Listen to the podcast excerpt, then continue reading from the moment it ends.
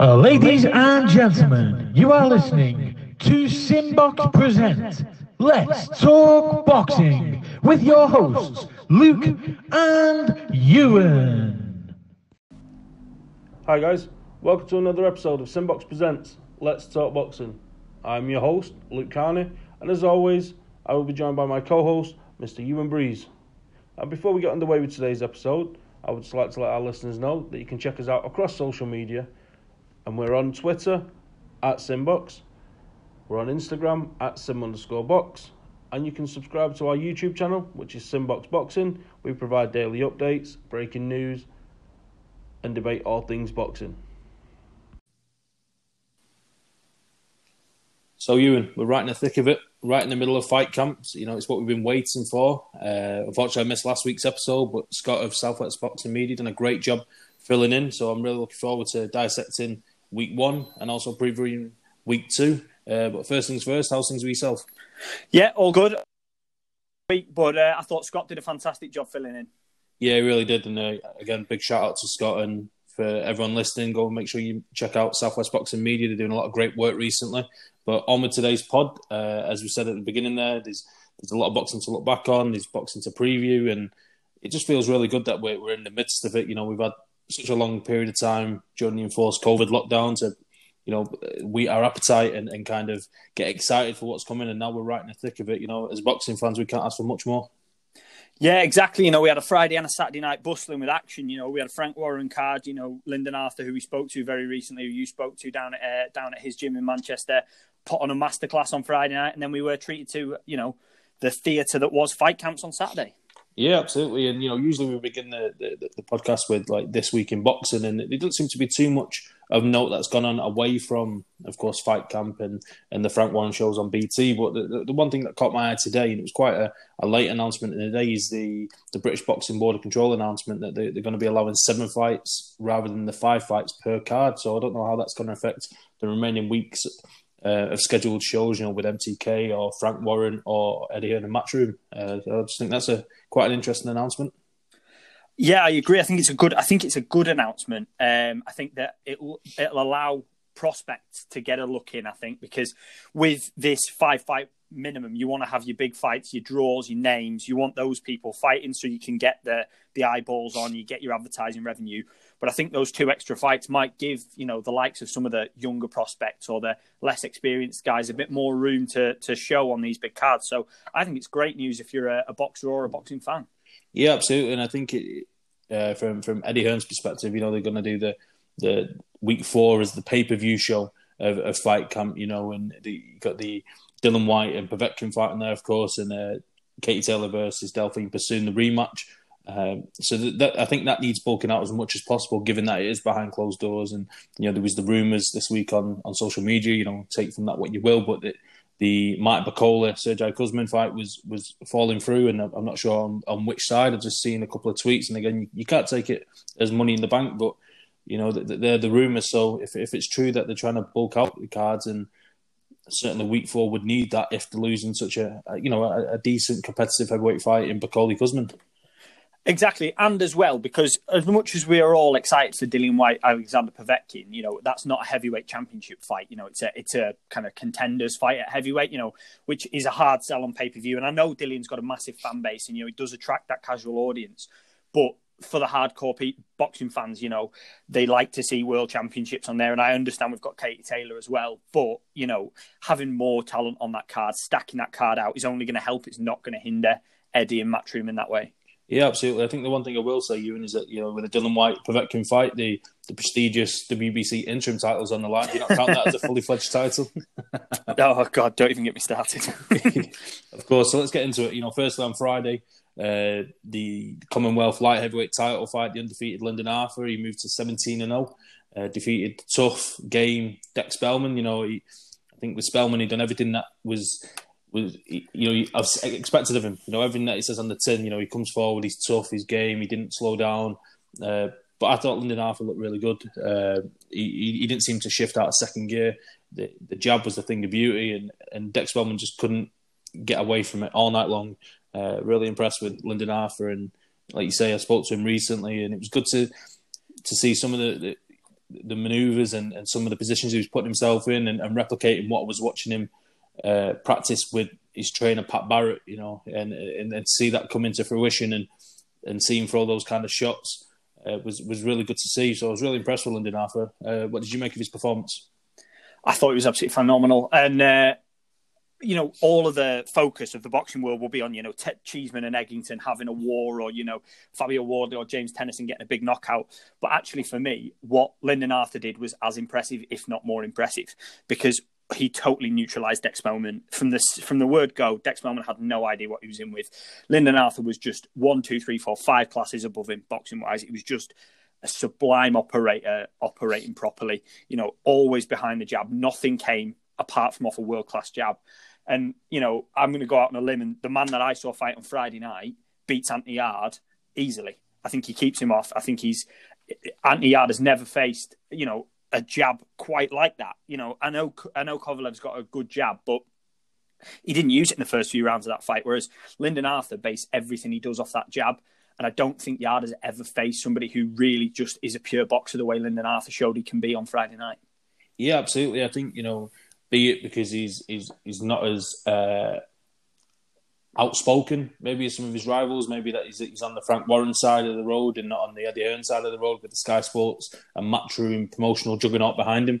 But he just seems to get slept on, and I think it's it's, it's, it's a really you know lazy mistake from boxing fans or journalists or you know whoever that you know when you tend to rank the, the, the, best 175 pounds in the country, you know you get the Joshua Buatsis, the Callum Johnsons, the Anthony Yarde. You know he's got the crossover appeal from the the Kovalev fight, of course. So he, even though he's with Frank Warren, he's had that big world title fight, and even though it lost, he lost that fight. You know he still has that kind of attachment to his name that he's been there and he's, he's had the big fight. Whereas Lyndon's not had that breakthrough moment yet, and I, you know I, I tend to agree with you. Know, try and set the fence as much as I can and be, um, you know, give give it the, the argument from both sides. Uh, but that, that Lyndon Arthur that boxed on Friday, you know, it was a beautiful performance, and it, would be a game opponent against any of those guys that were mentioned um, on the matchroom side of things, and certainly uh, a game opponent against Anthony Yarde. You know, the, the, fight looks like it's been rescheduled for October. We've had it announced a couple of times, and of course, like everything else, it it fell by the wayside.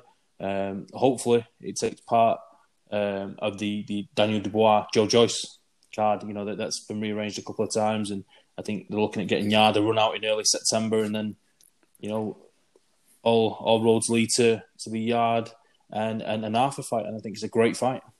I totally agree, and I think that on Friday night, Lyndon Arthur proved that he's the fourth name in that mix at domestic level, and that he deserves to be, and that there is four. There's two on each side, and they're the four that are gonna, you know, they're going to slog it out and there's going to prove that there's one of them left. And Lyndon Arthur's proved that he his name belongs in that mix with those other other three guys. You know, he's he can box, he can box, he can move, he can stick and jab. You know, he can prove that he can operate at a good good domestic level. And uh, you know, all power to him because we need another name and.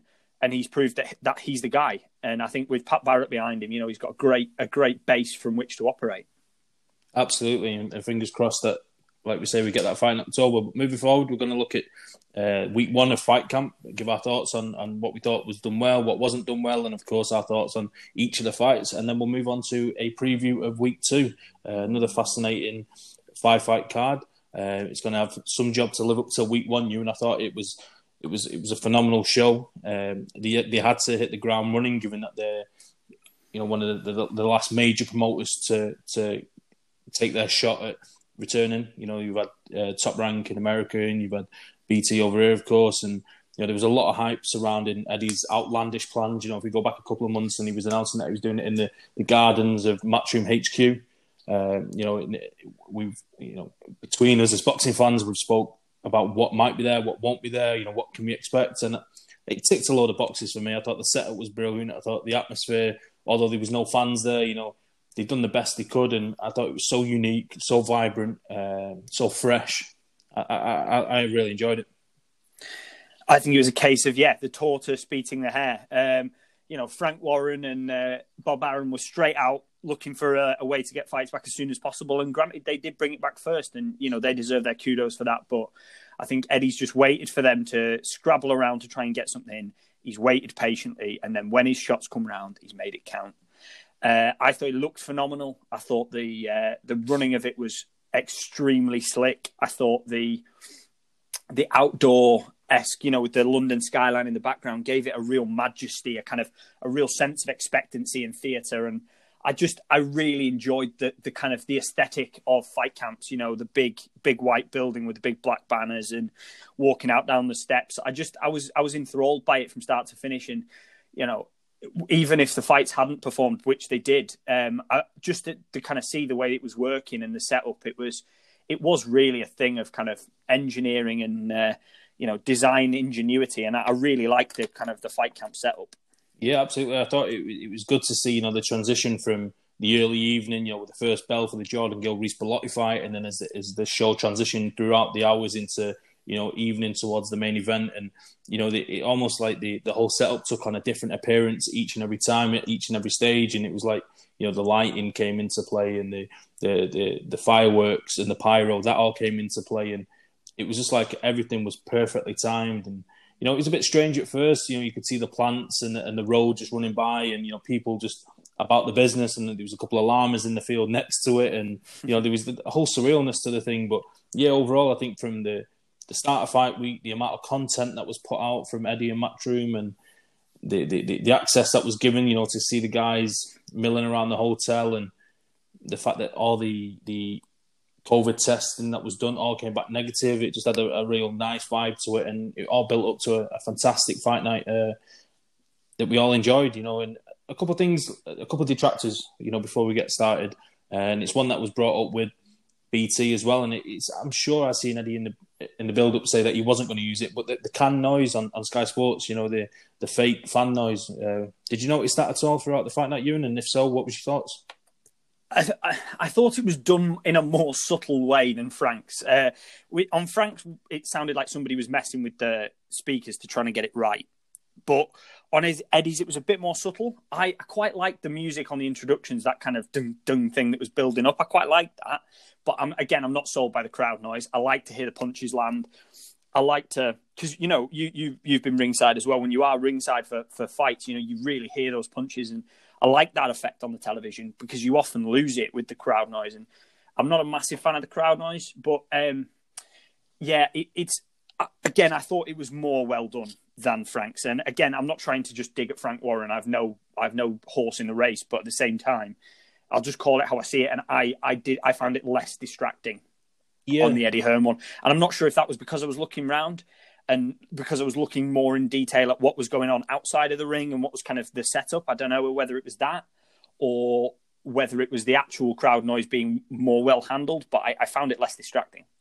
Yeah, I mean it's, it's, it's a difficult one because you know when, we had all the preview content before fight camp, you know Eddie with IFL and other uh, media outlets, and he was you know he was so against the, the fake noise, and he, he sold us all on the you know you'll hear the the gasps for air or you'll hear the you know the, the, the body shots land or the, the, the big heavyweights landing their, their shots around the temple and everything else, and we was really sold on that. And you know, with them, you know, I'm a box, uh, I'm a football fan as well as a boxing fan, and when I've watched uh, the football on Sky Sports, they do have the option of one channel on, one channel off. You know, and I, I think that's something that might come into play because I know there was dual broadcasting on uh, two separate Sky Sky Sports uh, TV channels, so maybe that's going to be a thing where they'll, you know, give you the option on or off. You know, and I think with something like football, a big empty stadium, it needed the fake noise to kind of fill a void. Whereas with boxing, it's more natural. You know, it's you kind of take more from the real noise as you would from a football uh, football match, if that makes sense. Yeah, it totally does because in a, a football match, when the ball goes in the back of the net, everyone can see that the ball's gone in the back of the net, right? But if if you land a lovely little sneaky body shot as as you know, the kind of the shots are flying on the inside, and the crowd screaming and the judges sat on the wrong side of the ring, you might not see that. But if we've got no crowd noise, we've got everything fine. Fans, judges, spectators, everybody can see. Slap that one went in. Do you know what I mean? Yeah. You can score it more accurately. I think. I think that that that lack of crowd noise does actually benefit the experience of the boxing because, like I said about ringside, and I'm not trying to bang on about it, but when you are ringside, you hear those shots. Yeah. And now you can hear those shots in your home if we're allowed to do that by a television channel. And I think that that would enhance everybody's viewing of the fights rather than detract from it.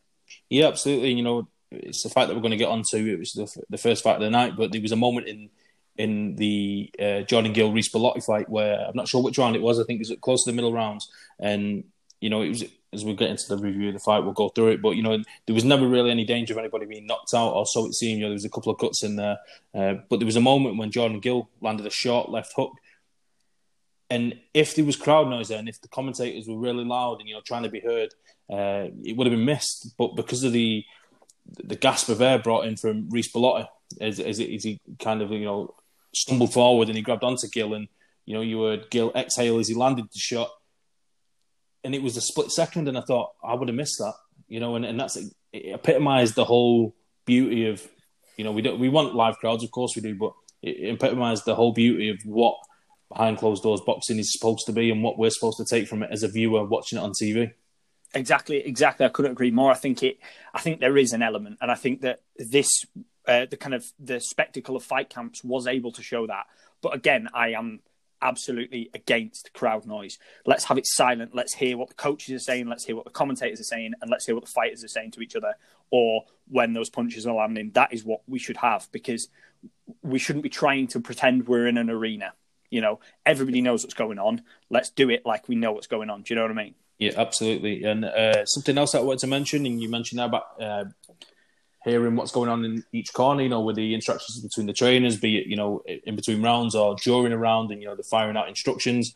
And it's something that reared its head on social media and people like Tony Bellew and, and others discussed it. But the, the amount of uh, protective equipment used by trainers and cutsmen, you know, in the corner, you know, so say, for instance, uh, David Coldwell in the corner of Jordan Gill, he had the mask on, then he had the visor on and, you know, people were saying, is it excessive given that they've already tested negative? You know, other people are saying you can't be too sure and it's just better to tick all the boxes and, and, and be safe and be certain. You know, where, where do you sit with that, Ewan? Again, I wouldn't like to comment, and I'm not a scientist. I'm not somebody who understands this in, in, in any sort of depth. Okay, so if if the health and safety team at Matchroom have deemed it safer to have that protective equipment absolutely go for it, protective equipment. But at the same time, I was a bit a bit weirded out by the fact that you know Cheeseman Eggington can knock seven bells out of each other for twelve rounds, but then when they do their interview, they have to be two meters apart. I, I sort of there was some contradictions in there, and like you say, Coldwell's obviously he's been tested, he's negative, he's spent all his time in the bubble, he's not interacted with anyone else. Why does he have to? And again, I'm, i know that's a bit of a sit on the fence answer, but at the same time, whatever benefits the health and safety. But I'm not a scientist. I'm not going to pretend like I know when I don't.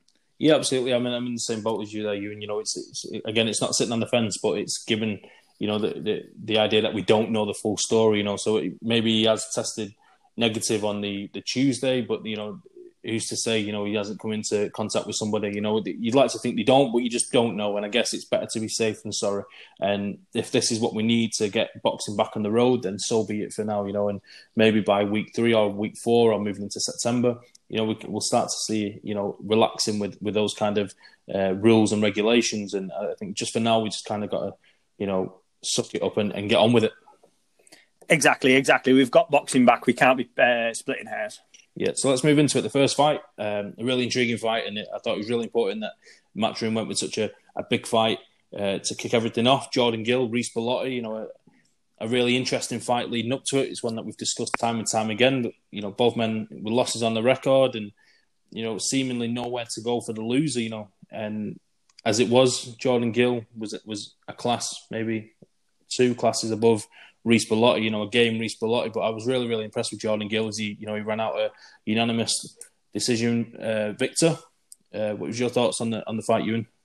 Yeah, Jordan Gill came in looking like Wilfredo Benitez. Um, he had, you know, he had a, an exciting new look and an exciting new style. I thought he did everything he needed to do against Reece Bellotti. You know, the way you beat Reece Bellotti is not to go in and have a dogfight with him because we all know how hard he hits. The way you beat Reece Bellotti is to, you know, get on your back foot, use your jab, use your boxing smarts, and do everything that Jordan Gill did on Saturday night. You know, he, he followed, he boxed to orders. He followed a perfect blueprint of how you beat Reece Bellotti you work off your jab, you look for the openings, you don't get too greedy, and you make sure you stay away from his big right hand. And that's everything he did. Uh, I think it was, you know, almost faultless performance from Jordan Gill, but that doesn't mean that Reece Bellotti didn't give it his all because he always does, and he, he was game and he kept coming forward. But ultimately, there was a gulfing class there, and I thought Jordan Gill exploited that gulf.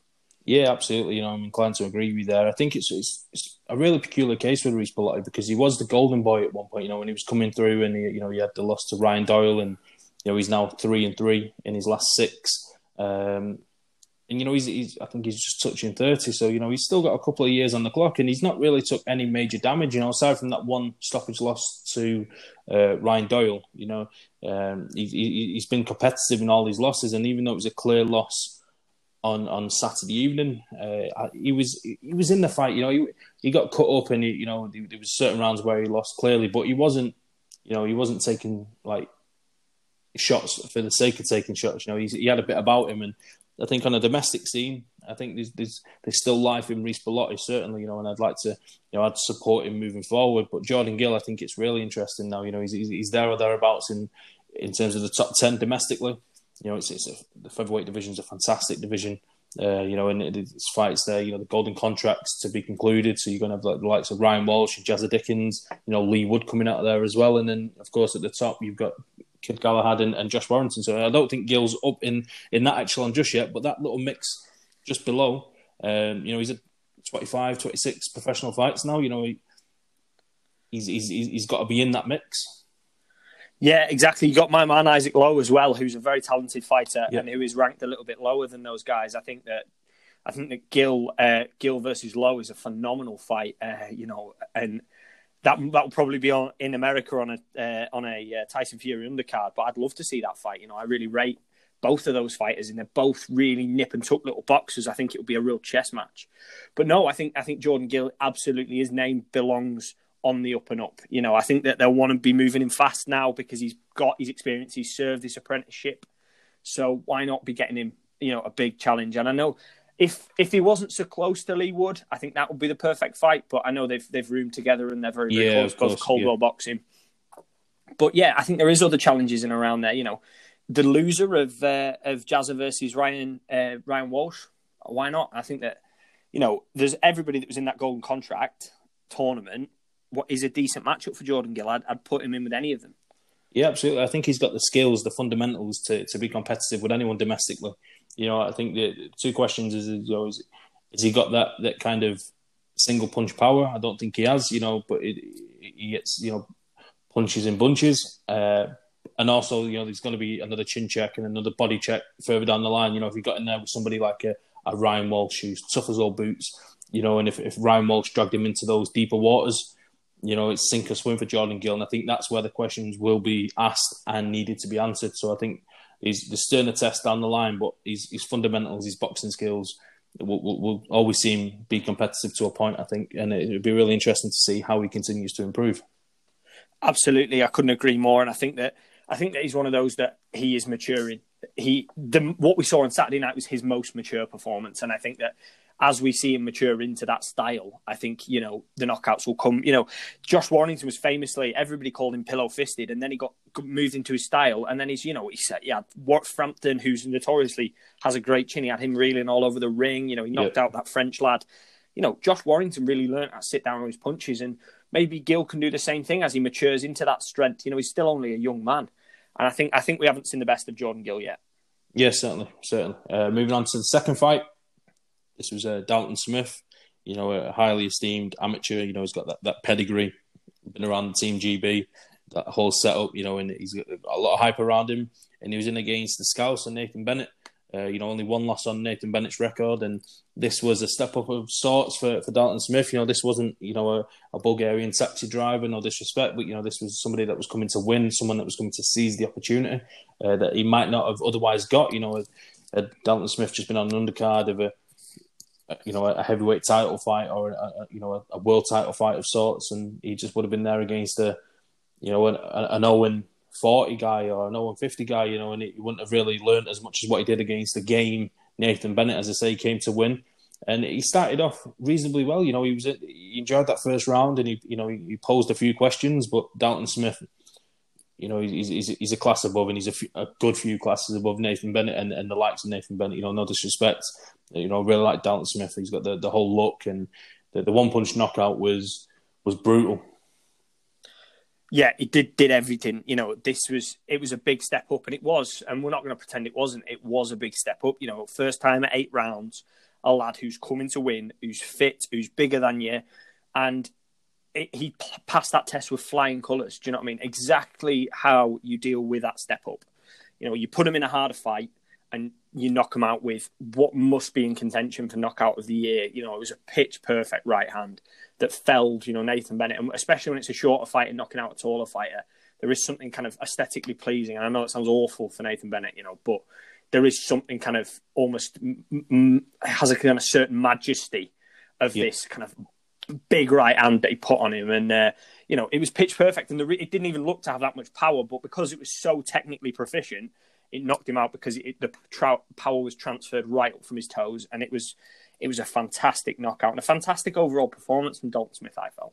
Yeah, definitely, and I think you know one of the things that I did like about uh, Dalton Smith, and it was after the knockout, you know, the way he showed that kind of compassion um, and worry for his opponent. You know, they'd just been knocking ten bells out of each other, and as soon as that knockout blow was landed, he fell to his knees, and you know he wanted to try his best to ensure Nathan was okay, and he gave him a shout out on social media afterwards. And you know, it's such a young man on such a big platform. You know, it would have been easy to let that knockout go to his head and kind of you know disregard Nathan Bennett. But I thought that kind of compassion was a nice little touch, and again, it, it shows you know the, the, the beautiful side of boxing that you know these warriors can go from again knocking ten bells out of each other to to you know, really, really worrying about each other and wishing everyone, you know, wishing each other the best. And yeah, I thought that was a really nice touch from Dalton Smith.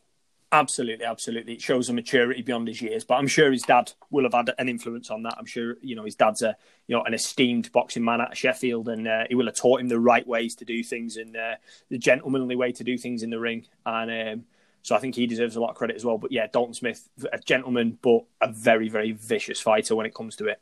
Yeah, and just to touch on with that fight as well, it was nice to see that Eddie, and again in a, another interview after you know after the show, uh, he was he was highly praising uh, Nathan Bennett and his gameness, his toughness, and he said, you know, if he goes away and gets a couple of wins on his record, then you know, Matchroom would love to work with him again, and that just goes to epitomise, you know, taking the risk of fighting on on a big card and, and taking a tougher fight, and even if you lose, you, your stock will rise more than it would have in, in just a tick over fight or a, a meaningless four rounder somewhere, you know. So big shout out to Nathan Bennett for taking the challenge, and it's good to see that Eddie's recognised that. And even though he lost, there's going to be further opportunities down the line. Yeah, I couldn't agree more. Tough as old boots, and you know, game as they come because take, it's a lose lose taking a, a fight against Dalton Smith, isn't it? You know, but at the same, like you're not going to win that fight. You know, it's going to be a real tough ask to win that fight. But if you prove that you know you're an you're an hard guy and you're ready to come and you game, which Nathan Bennett absolutely did, you know, uh, you know, hopefully that proves better for him in the in the future because he deserves it. Yeah, absolutely. So moving on to the, the third fight, which was the first title fight of the entire fight camp series, and this was the English heavyweight title fight, and I'm sure this is one that you took a lot of pleasure from, Ewan, and it was uh, Fabio Wardley stopping Simon Vallily in inside three rounds. You know, a really composed performance from Fabio Wardley, and when the opportunity arose to take out Vallily, he, he, he was ruthless. He was absolutely fantastic, and I think that you know, obviously, the main event was fantastic, but I, for me, Fabio Wardley stole the show. Uh, we talked about this, saying if you if you want to be a big heavyweight on one of these shows, you need a big knockout. And my God, did he get a big knockout? Fabio Wardley, it was poise, proficiency, power. He was just absolutely on it, switched on, laser focused from the minute the bell went. And you know, Vallily is a big, tough, hard man who comes to swing for the fences, and he just wants to knock you out no matter what. And Wardley thought, I'm going to use that aggression against him, take a couple of rounds to figure him out, spot the gap, and then bang. And it was an absolutely pitch perfect check, check left hook right out of Dillian's playbook. Bang, big left yeah. hook, and sent him flying back. And then, what a killer instinct! You know, it didn't let up for a second. Little little skip, a hop, skip, and a jump over to Vallily who'd fallen back on the ropes, and then it was just a flurry. You know, you know, he said maximum violence, but that's exactly what it is, and that's the kind of finish you should be putting on when you're an 8 0 heavyweight looking for an English title. You know, if you're going to be moving on for Commonwealth, British, and world honours, you know, you need to be stopping guys like Vallily like that. And Fabio Wardley did it, and he did it in a vicious, vicious manner. I thought I was absolutely, I'm, I'm sold, and I've been banging on about Fabio Wardley for ages. He's eloquent, he's intelligent, he's calculating, but he's also vicious when he needs to be. And I just think he's got all the ingredients. And I know he doesn't have the pedigree. And I always get slack, slack from you know the hardcore fans saying you need your, you need your pedigree, you need your pedigree. But Wardley's passing every test you give him. Why not give him another one? I think he's I think he's the real deal, Fabio Wardley, and I've, I will continue to bang on about him and tell tell everyone how good he is. Fantastic, and you know, again, I'm inclined to agree with you. And I thought that one of the things that impressed me so much about Fabio was, you know, he spent the whole week Um, and, and, a lot of the build up, you know, with with the bad blood between him and, and, and Vallily, and you know, even down to the, the fake mustache at the final press conference, and you know, there, there was a lot of tension there, and, and that would have only have built being in such close proximity to each other.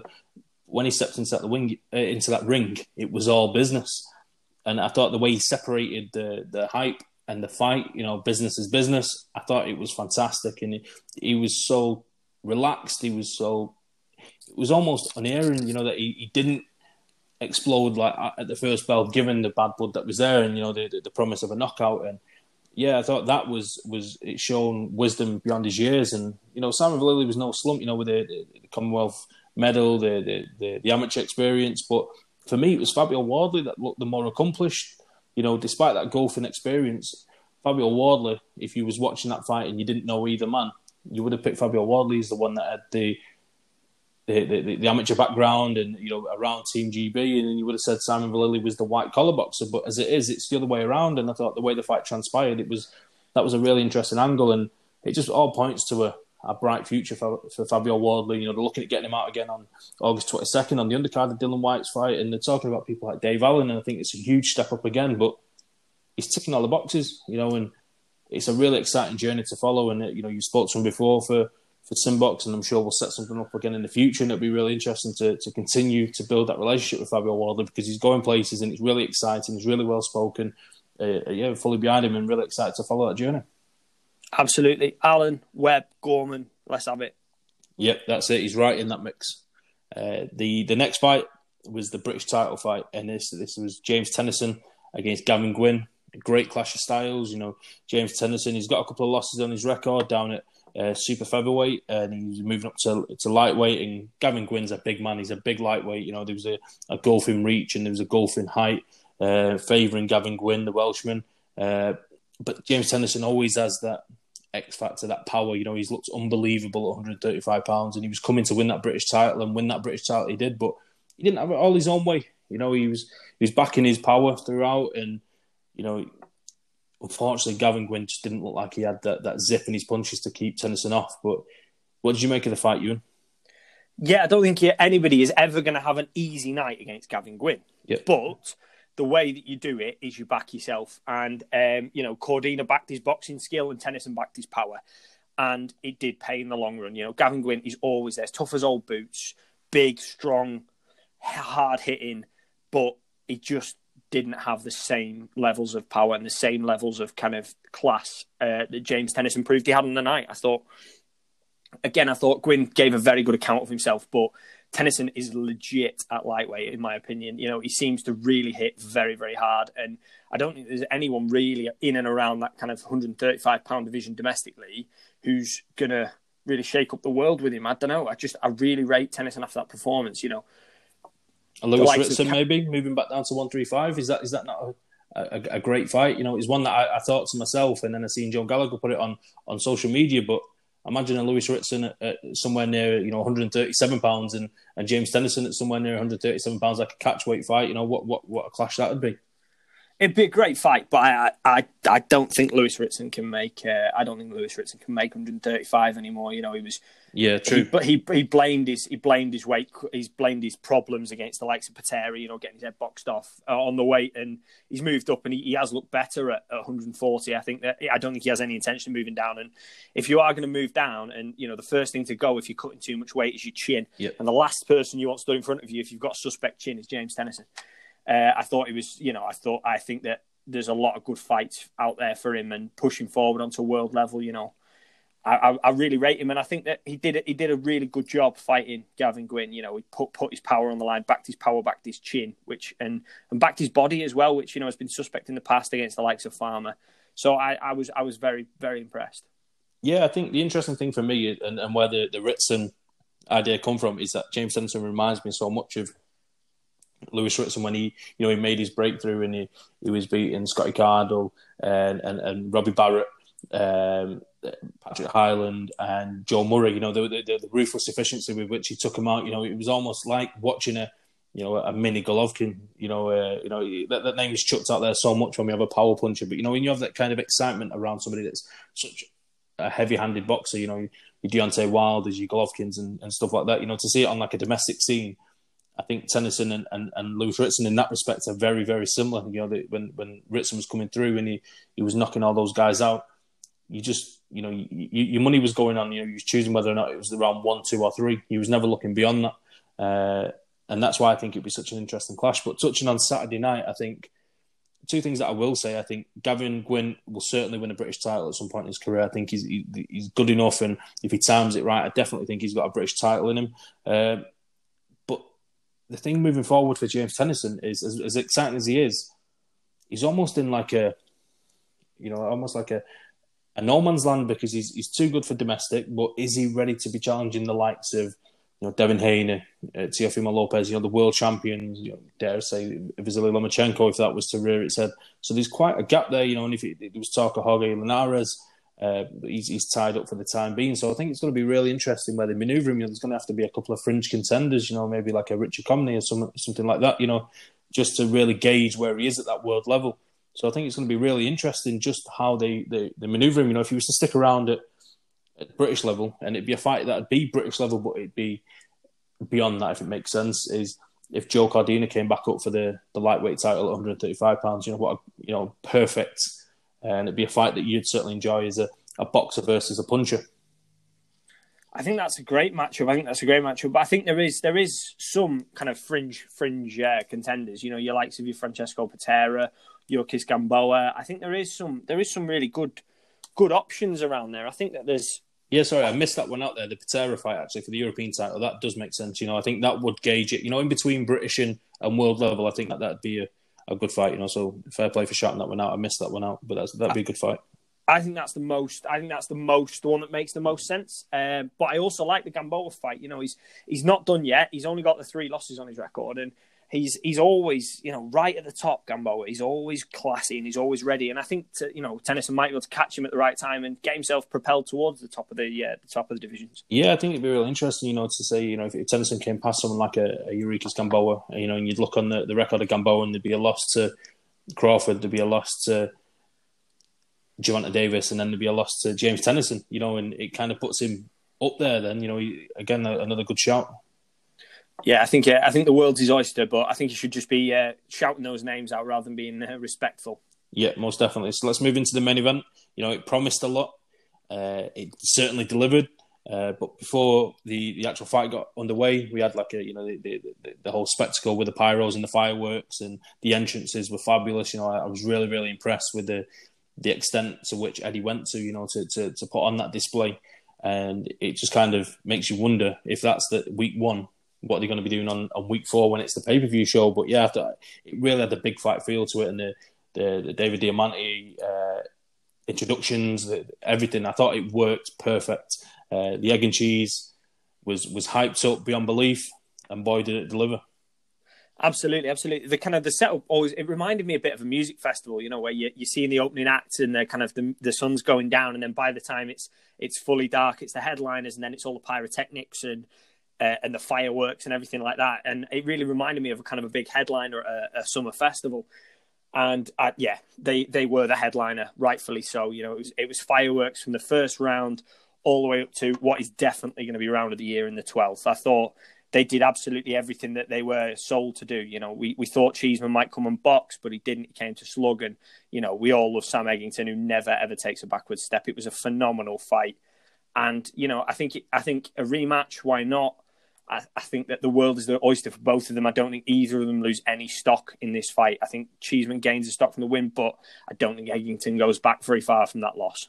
Yeah, certainly. I think you know, as a boxing fan, we're all, we're all going to call for the for, for the rematch. Uh, certainly, Sam Eggington would want the rematch, but I just don't think Ted would would want the rematch. You know, I think it was a close fight, but you know there was no real controversy about him winning it. You know, we'd be simply wanting to see it again as you know such a great fight. I think for him, you know, he takes that IBF uh, international title. You know, and as much as we don't like these kind of ABC trinkets, it's it is a ranking. You know, he's going to be in and around the, the top ten of the IBF.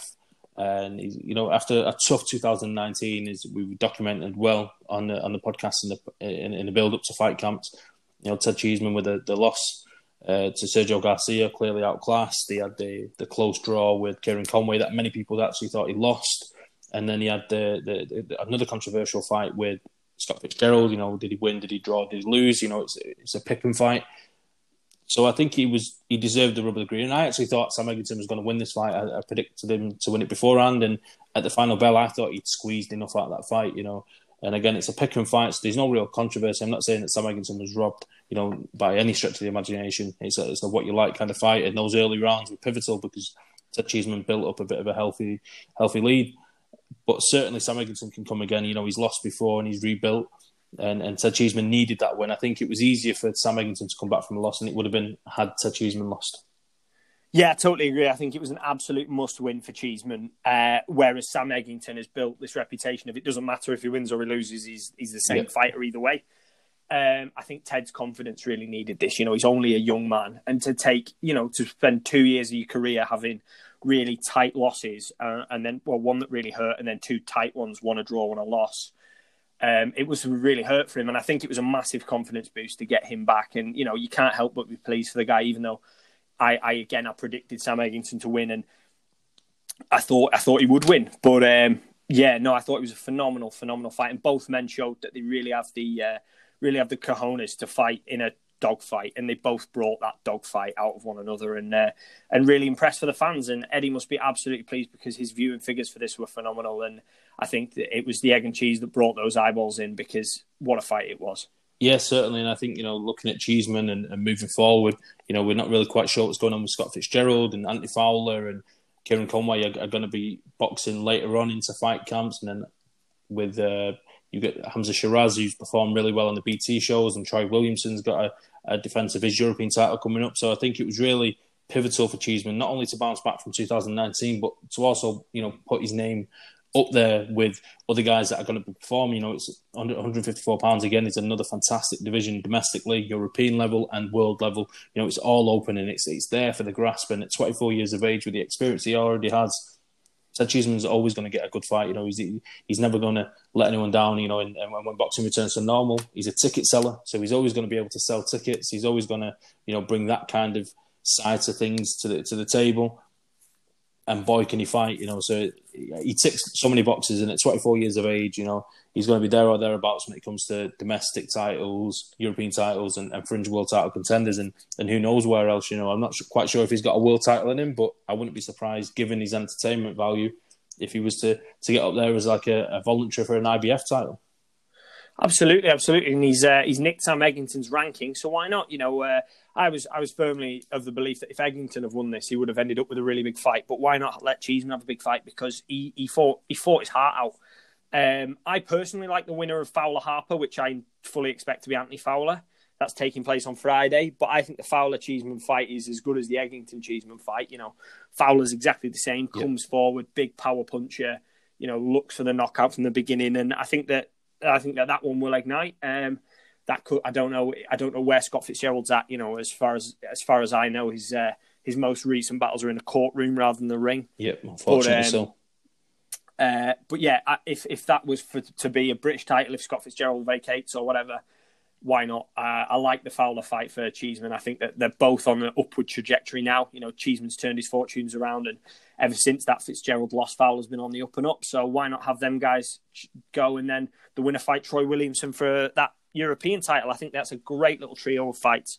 Yeah, absolutely. I think the, the interesting thing to, to, to add to that, and you know, and uh, there's a couple of things that are changing in, my opinion. But I think the interesting thing is that if we was to go back to the start of 2019, you know, the idea was Cheeseman defeats Sergio Garcia, wins the European title. He has the British title.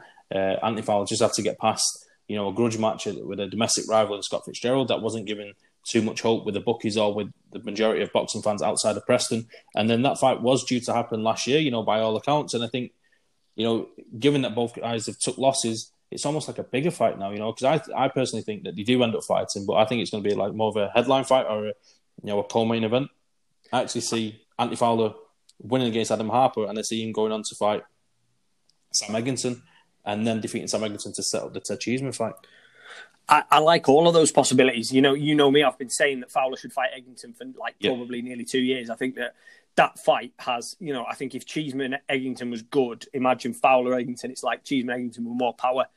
Um, I think it's no. I think that's a great fight. Um, I think that's a great fight to make, and I think it just depends where they stack up and where the schedule stacks up. But like I say, that division, the top ten at British level, 154 pounds, it might be one of our hottest divisions domestically because we've got lots of talent, and we have always got the, the you know the the dark horse of the division, Scott Fitzgerald, who on his day comes back and beats all of them. But when Absolutely. is his day? When is his day? You know, it's he's kind of he's like a grim reaper lurking in the background, and you never know when he's going to come back. But when he decides to come back, and if he's fit can he just come and wipe the floor with them? That remains to be seen. Really, really exciting division, and Cheeseman and Eggington have given us a classic for that division.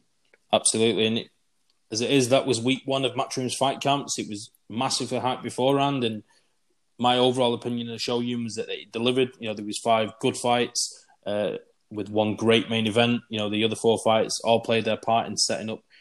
You know, the, the, the benchmark for the, for the remaining week two, week three, and week four of fight camps. But as, as, as beginnings go, I don't think they could have done any better. The production, the fight value, yeah, the, everything was was ticked every box that we wanted. And, and if week two, three, and four can be half as good, then we're in for a, a, a fantastic month of August. I couldn't agree more. A five star fight camp for me. Absolutely. So let's uh, to finish. Let's briefly touch on uh, a little preview of week two. You know, fight camps back in the back garden of, of Matchroom, and as we say there, you know they've got a lot to live up to. Uh, in terms of on paper, the fights don't really seem as appealing, but there's a, there's a fantastic main event, and we'll start at the bottom of the card. Uh, we'll give a, a, couple of thoughts on on the fights, and, and, and to mix it up a little bit, we'll give a couple of predictions. So let's start off with Hopey Price. You know, young twenty year old prospect, uh, two and zero. Oh. His last appearance was out in Saudi Arabia on the huge Anthony Joshua Andy Ruiz two rematch. Uh, I thought that was you know a fantastic platform for for, for a young boxing Hopey Price to be on, and he takes on Johnny Phillips, who's five wins, four losses, uh, not in the best of form. You know, he's lost his last three, but he does have two knockout wins in his five victories. So you know, there's a little bit of punching power there, but of course, you'd expect the the class and the pedigree of Hopey Price to shine through there. Absolutely, yeah. I was listening to uh, Jordan Gill on the Fight Disciples podcast this morning, and uh, he said that Hopey Price is a mix between Luke Campbell and Andy Lee, and that's a very high praise indeed. I think Hopey Price comes through this one with no bother. Absolutely, yeah. I'm, I'm going to go there with a, a clear points victory. I think that, well, I'd expect that fight to be over no more than four or six rounds. So I think it'd be, uh, yeah, plain sailing for Hopey Price. You know, a nice run out. You know, he's not been out for, for coming on eight months, or there or thereabouts, eight months. Uh, so yeah, I think you can put your house on that. You know, Hopey Price will, will defeat Johnny Phillips. Uh, moving into this, the, the, the second fight of the card, it's an eight rounder at lightweight. Uh, Akib Fiaz, you know, undefeated, another prospect, just 20 years of age. You know, he's, he's, not put a foot wrong as, as a professional boxer just yet, and he comes up against uh, Kane Baker, uh, 13 and 6, 30 years old, uh, won his last two. You know, and he has 13 wins, but none by stoppage, so he doesn't seem to be that much in uh, by way of punching power. So there's going to be, you know, the, if Fiaz wants to get the, the, the, rounds under his belt and, and really appreciate the time in the ring, I think you know there's not going to be real danger of or too much danger of, of, of a stoppage loss there. You know. Yeah, I totally agree. Neither of them have uh, have ever knocked anybody out, so I think that it's a. I think that it's going to be a bit of a chess match, but I think for a young prospect like Fiaz, that's what you want. You want rounds, you want composure, you want them to learn distancing and keep him fit, and it's it's an eight round fight. So you know, you'll I think getting those rounds in for Fiaz will be crucial to his uh, his development going forward. But again, I think Fiaz will come through that one with no problems. Yeah, absolutely. You know, I think it's, it's going to be. It's always good to see Jamie Moore working, and he's obviously going to be in the corner of Akib. Uh, you know, he's, he's, he's, reasonably local to me with him being from Oldham. So, you know, it's nice to see a local boxer getting a, a good opportunity. But yeah, I, I think it's going to be uh, eight round shutout uh, points victory for, for Fiaz. And you know, it's, it's, it's a run out. It's again, you know, like you say, experience, and then he moves on to a bigger and better things. So yeah, uh, Akib Fiaz uh, points victory for me in that fight. Yeah, I agree. And there's very few better at picking them and bringing them up than Jamie Moore. I, tr- I trust his judgment on uh, picking this opponent completely. I think that I think that he'll Fiaz will get exactly what he wants out of this fight. Yeah, so and he seems a really good guy outside of the ring as well. You know, we had uh, Ben, uh, member of Simbox, speak to him uh, a couple of times. I think there was a, like a, a, little bit of a video interview, and then there's also been a, a Simbox Talks to article as well. So he seems a, a, really good guy out the ring, quite eloquent, really well spoken, uh, and conducted a, reasonably good interview with, with Ben. So yeah, it's, it's, it's good to see, and hopefully um, he continues to shine, and, and we'll follow that journey. Uh, moving Absolutely. into I'm sure it was excellent and not reasonable. yeah, certainly, certainly, as all the articles are. Uh, moving into the third fight, uh, this is over 10 rounds at 154 pounds. A man that needs no introduction, as we spoke about him just earlier. 12 and 1. Anthony Fowler, the Scouser, splits opinion across social media. Uh, but as a boxer, you can't deny he's, he's you know he's, he's good to watch. He's all action, super fit. Uh, even in the loss to Scott Fitzgerald, he was great value in that fight, and he comes up against nine and one Adam Harper, who interestingly retired due to an adverse finding in a brain scan, I think it was back in 2018, and this is his first fight back since 2018. So, you know, talk about jumping in at the deep end domestically. You know, these Fowler's going to be super fit, uh, super keen to put on a display, and yeah, what a fight for Adam Harper to come back and jump straight into.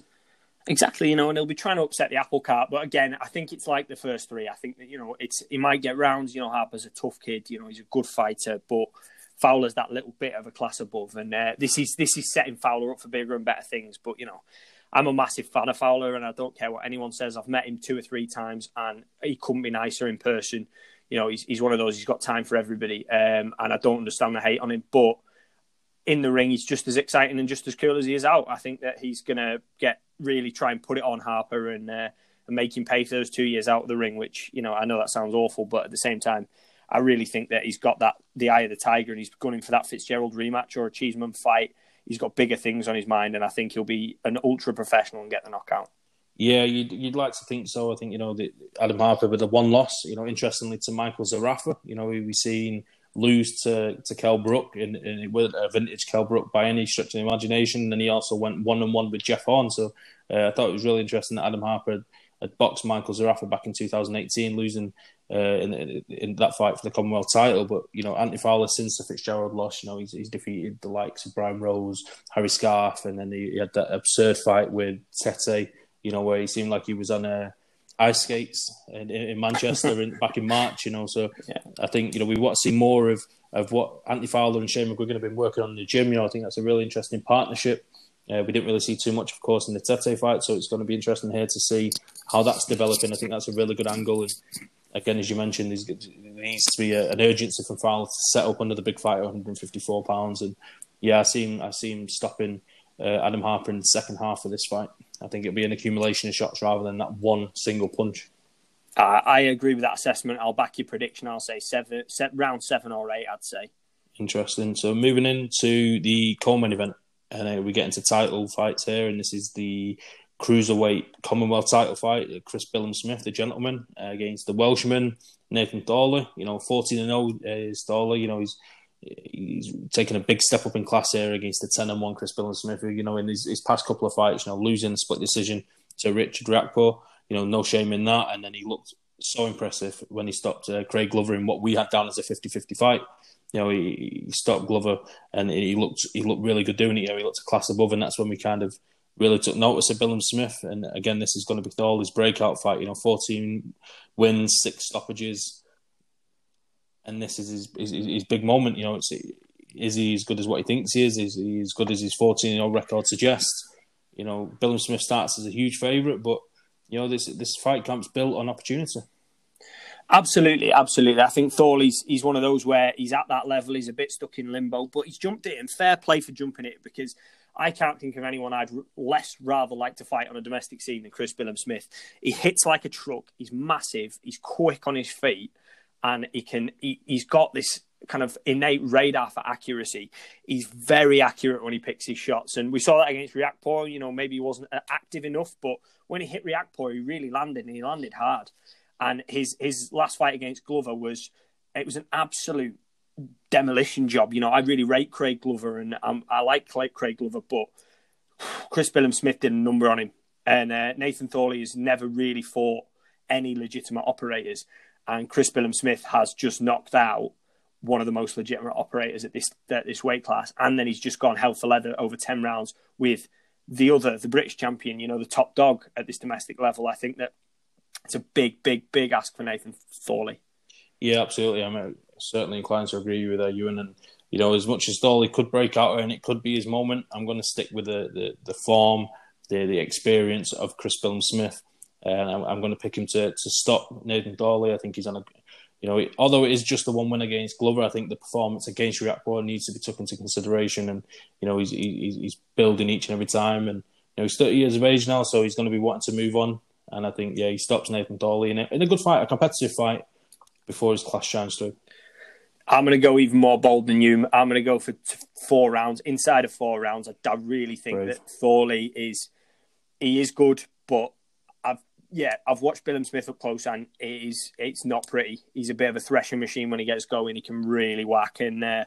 I don't think that Thorley's going to bring any problems for Chris Billam Smith. Moving into the main event, and I think this is really really you know caught fire on social media. You know of course, uh, alluding to the Terri Harper, undefeated 10 0 Terri Harper, 23 years of age, against Tasha Jonas at 36. A IBO WBC super featherweight title fight. I think, you know, alongside the Katie Taylor Persoon rematch, it's, it's up there as the most prestigious in terms of the belts uh, up for grabs.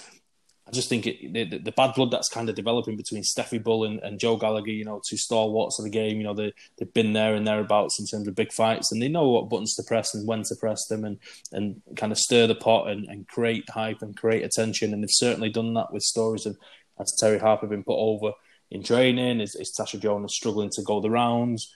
It's all been up in the air and, and what a fantastic build up to, to on paper. What's a great fight. Absolutely, absolutely. And uh, Joe and Stefy have had to uh, had to st- step up the trash talk because uh, Terri and Tasha are just far too nice. They're just lovely, lovely individuals. So somebody's got to sell the fight. So the trainers have stepped in to do it for them. Uh, no, I think that this one is. I'm I'm absolutely buzzing about this one. It's the it's such a good fight. You know, it's a veteran, the slick operator versus the young, hungry puncher. I think that it has got every ingredient to be brilliant. And I was I was writing my article today, my Throwback Thursday, and you know, looking through the history of women's boxing. And as the first all British world title fight in women's boxing, I think it's such a seminal event for British women and British boxing. I am absolutely buzzing for this one. I'm so looking forward to it. I think that you know Terri Harper is the epitome of a modern female boxer. She's not just a, a girl boxer; she's a fighter in their most pure sense. And Natasha Jonas is an absolute pioneer. You know, she's paved the way for Terri to be the person she is today. And I think that them clashing is, you know, it it is the pinnacle of British boxing for women, and I am absolutely buzzing to see it on uh, on Saturday night. Yeah, absolutely. I think you know the the, the backstory of both ladies. You know the, the the the idea that Terri Harper not too long ago was working in a chip shop uh, and then you know she's she's now world champion boxer. It's a proper rags to riches Rocky kind of story. And then you got Tasha Jonas with the Olympic pedigree, uh, retiring, having a child, coming back, getting back into world title contention. She took the loss to uh, Vivian uh, Obenauf, who Terri Harper then went on to defeat. So there's that in the mix as well. You know, and, and Terri Harper, I'm sure, will take a lot of confidence from that. But the, the Olympic pedigree, Tasha Jonas, you know, and, and being around the Team GB setup and working with somebody like Joe Gallagher, you know, and at 36, she's she's very experienced. You know, she's she's established in the game, and you know, at 13 years older than Terri Harper, she's I'm sure she's gonna believe that she has that experience over Terri Harper, uh, and it just all gels together for for a great fight. The, the story, the hype, the bad blood between the trainers. It, it's just built up and it, it's almost palpable. And I picked this out in, in, in the build up as one of the fights to look out for, and I, I just don't see it uh, failing to deliver. You know, Jonas uh, seven uh, stop, stoppage victories in nine victories, uh, seven knockouts in nine victories, and uh, Terri Harper she's won five of ten by KO. She's not lost, of course. So there's just everything. Any way you want to look at it, is he going to be the fighter against the puncher? Are they both going to stand and trade? Who knows? You know, and uh, it just throws up so many questions. But I'm, I'm going to put you on the spot, you, and I'm going to both have to make a prediction for the main event. And I'm going to give it to you first. I'm going to back the upset. Uh, I'm going to go Tasha Jonas by a razor thin split decision. Um, I'm I'm a massive fan of Terri Harper. Don't get me wrong, and I, I will be if Terri Harper wins by knockout, you know, or or a decision, I won't be surprised in the least. But it's a 50-50. Um, I think that Terri Harper's fantastic. My, the problem with this is that I don't want either of them to lose. But I think that Tasha might have the experience. I think she might have that crafty, wily veteran. She might. I know the the old phrase is old manning, but uh, I think she might old lady her. I think she might, you know, work on the outside and really use those wily veteran tricks to just pull off, you know, the closest of margins in decision. But I would love to see Tasha, you know, the pioneer that she is. I'd love to see her raise that green and gold belt and then walk off into the sunset. I think that would be a brilliant story. And Terri at only 23, she can come again then. And you know, I want the best for both of them. So that's uh, that's going to be my pick. Brave call, and I think and you know it's always always interesting when we have a clash of opinions. I think you know when it comes to the, the, the kind of Tyson Fury, Anthony Joshua arguments, and there's a couple of others that we've had over the years. But today we've agreed a lot, and you know surprisingly, I'm going to agree with again. I think Jonas with the with the pedigree, the, the boxing ability, um, I, I, I, think she comes through again on a close decision victory, and again, like I, am going to agree with you. I, wouldn't be surprised if Harper stops her, given you know the way uh, Tasha Jonas was stopped by Obenauf and and Terri Harper is you know she's a solid puncher. But yeah, I'm, I'm going to go. I'm going to go with pedigree. I'm going to go with boxing ability. I'm going to go with the, the the more experienced operator. And what a fantastic story it would be if she just announced her retirement in the ring there thereafter. You know, and and vacated the belts, and, and Terri Harper comes back and and she she rebuilds at 23 years of age. But you know, we, we've got to pick a winner and unfortunately, we've got to pick a loser. There's two great stories. I'm a fan of both ladies. Uh, I'll continue to be a fan of both ladies after Saturday night. But if, if we're sitting here and, and, and, making predictions, we're not going to sit on the fence. Uh, on the fence, and I'm going to go with Tasha Jonas. No, no. I think I think that the the only real tragedy in this fight is that one of them has to lose. They're both lovely, yep. lovely people, and you know they've both come from rags to riches. You know they've both struggled to be where they are, and they've got the rocky stories. So you know I'll celebrate for whoever wins, and I'll be gutted for whoever loses. Yeah, absolutely. It's going to be a fantastic watch. You know, week one was great. Week two, hopefully can live up to that, that, that benchmark. But you, and it's been great looking back at the, the, the, the, week one of Fight Camp. It's great to be back on Let's Talk Boxing after a little hiatus. And we look forward to week two. And I also look forward to next week and, and reviewing this card with you. It's great to have you back, Luke. Thanks, mate. Thank you. Take care.